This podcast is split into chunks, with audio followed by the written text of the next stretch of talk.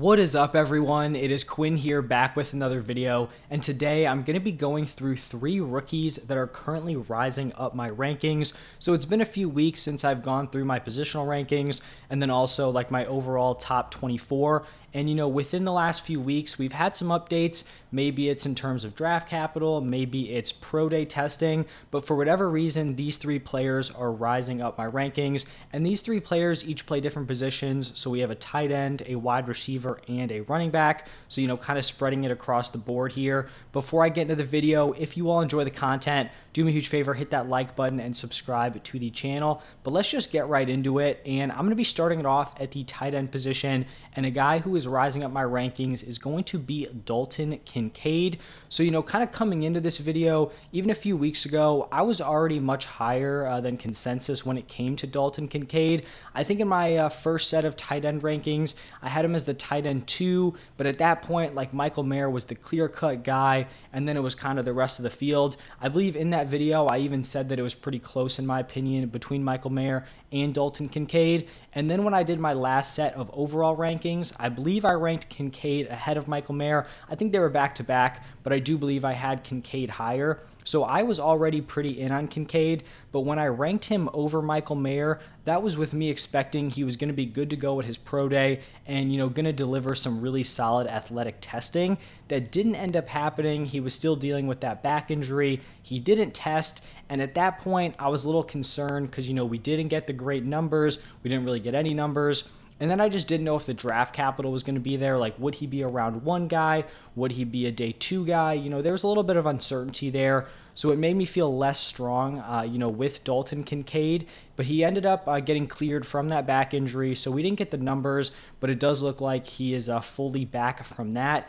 And then right now, Dalton Kincaid is actually going to be the betting favorite to be the first tight end off the board, which in my opinion is going to be huge for him. And with all that information coming out, for me, he is now firmly the tight end one for me in this class in terms of fantasy football. In my opinion, I think he's the clear cut best pass catching tight end in this class. I think he's probably one of the more athletic guys, especially when it comes to, you know, actually transitioning that into being a great pass catcher. He can win everywhere. He's one of the only tight ends, maybe the only dude in this class who can really win down the field, which I think gives him a lot of upside at the tight end position for fantasy football. This past season, caught 70 passes for 890 yards and eight touchdowns. You know, as we probably know, blocking isn't going to be a huge strength here for Dalton Kincaid. And that's something that was a little concerning for me when it came to his draft capital being up in the air, right? Like if he's a day two guy going round two, round three, and he has the blocking concerns, with that kind of draft capital, you're not guaranteed to be on the field and getting a ton of opportunities. So that could have actually limited him if he was going day two. But with him being the favorite to be the first tight end off the board, that makes it seem pretty likely that he's going to be going in the first round. And if he's going in the first round, teams clearly don't really care about his blocking ability because they kind of understand that and they're still willing to draft him in the first round. And what that tells me is that they think he is so strong of a pass catcher that they're going to be using him regardless of that blocking ability. And if Dalton Kincaid is on the field, I'm very confident he is going to be very solid in terms of, you know, producing as a pass catcher right now my tight end one in this class and someone that I'd be willing to take in the early second round of rookie drafts. Now, moving over to my second riser, we're going to shift over to the wide receiver position, and I'm going to be talking about Marvin Mims. Now, he's not a guy who's kind of risen in terms of my wide receiver ranks, but he's someone who has kind of elevated in terms of my overall rankings. So he's still going to be my wide receiver seven. I have him behind that tier of Flowers, Downs, and Hyatt. Um, but he's someone who I originally had ranked as more of like a back end second round rookie pick. Right now, I have him more as a uh, mid second round guy.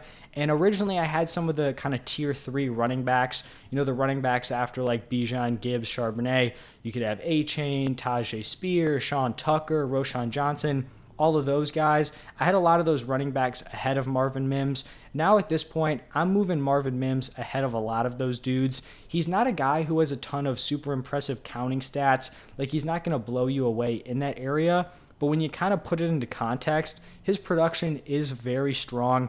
2020 freshman season, Mims was the wide receiver one for Oklahoma. Now, he didn't have a crazy season, caught 37 passes for 610 receiving yards and nine touchdowns, but for a freshman, on an Oklahoma offense that was very solid. So that's nothing crazy, but with all things considered, I think that's a win, you know, for a freshman season.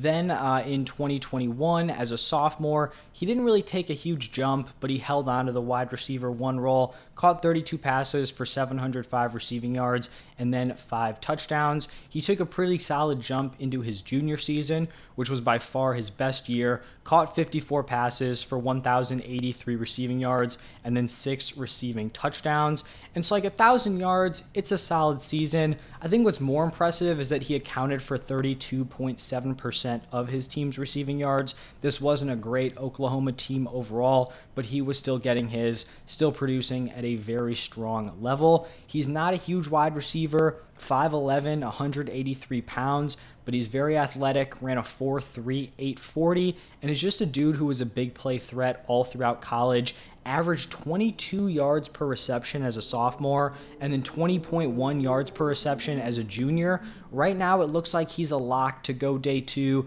you know, round two, round three. Right now, I'd honestly lean towards him going in round two, which is going to be pretty solid draft capital. So, like I said, it's not like he's jumping ahead of a ton of other wide receivers, but in terms of the rest of the field, you know, specifically the running back positions, right now, without knowing draft capital, I'd rather take a swing on a guy like Marvin Mims than some of these running backs who could end up falling towards day three.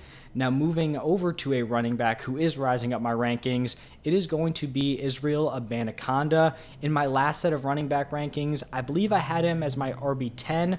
Now he's right there in like the RB6 area, somewhere in that tier three of players. You know, after the big three, I mentioned it uh, with Marvin Mims. Bijan, Gibbs, Charbonnet. It gets pretty messy at the running back position, so there could be a lot of variance there, but he's probably going to be somewhere in that tier three behind those big three of running backs. And right now, he honestly just has a lot going for him. Physically, super impressive. You know, 5'10, 216 pounds. That is workhorse size right there. But what's even more impressive is that at that workhorse size, the dude ran a 4.3940 at his pro day. Now, it is a pro day time, so those tend to run pretty fast. If you bump that to like a 4.44, I know that's what they do on uh, Player Profiler. They kind of bump it by 0.05 seconds. 44440 at 216 pounds, still very, very impressive.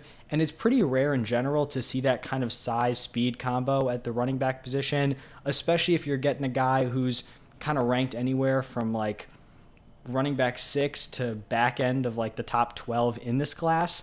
And then production wise, he wasn't a dude who was super involved as a freshman. Sophomore season, he was basically in a three man committee. In that committee with Vincent Davis and Rodney Hammond.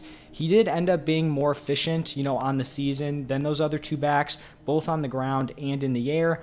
But then we look at his junior season. This is where he absolutely took over. Both those other dudes were still on the roster, but he just took over as the guy. In 11 games, he rushed for 1,431 yards on 6 yards per carry, and then also caught 12 passes for 146 yards and scored 21 total touchdowns.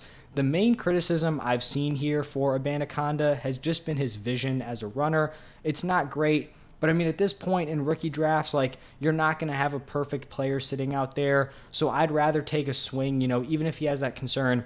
I want to take a swing on the super physically talented running back who can also catch passes. I mentioned the 12 for 146 um, as a junior. As a sophomore, he caught over 20 passes, so that is in his skill set. Plus, you take on, you know, the speed, the size. He does have a lot of potential there. At this point, you're kind of just hoping he sneaks into the third round. You start going round four, round five. It's not ideal, but he's a guy who is moving up. I think he did himself a lot of favors, obviously, with that big junior season.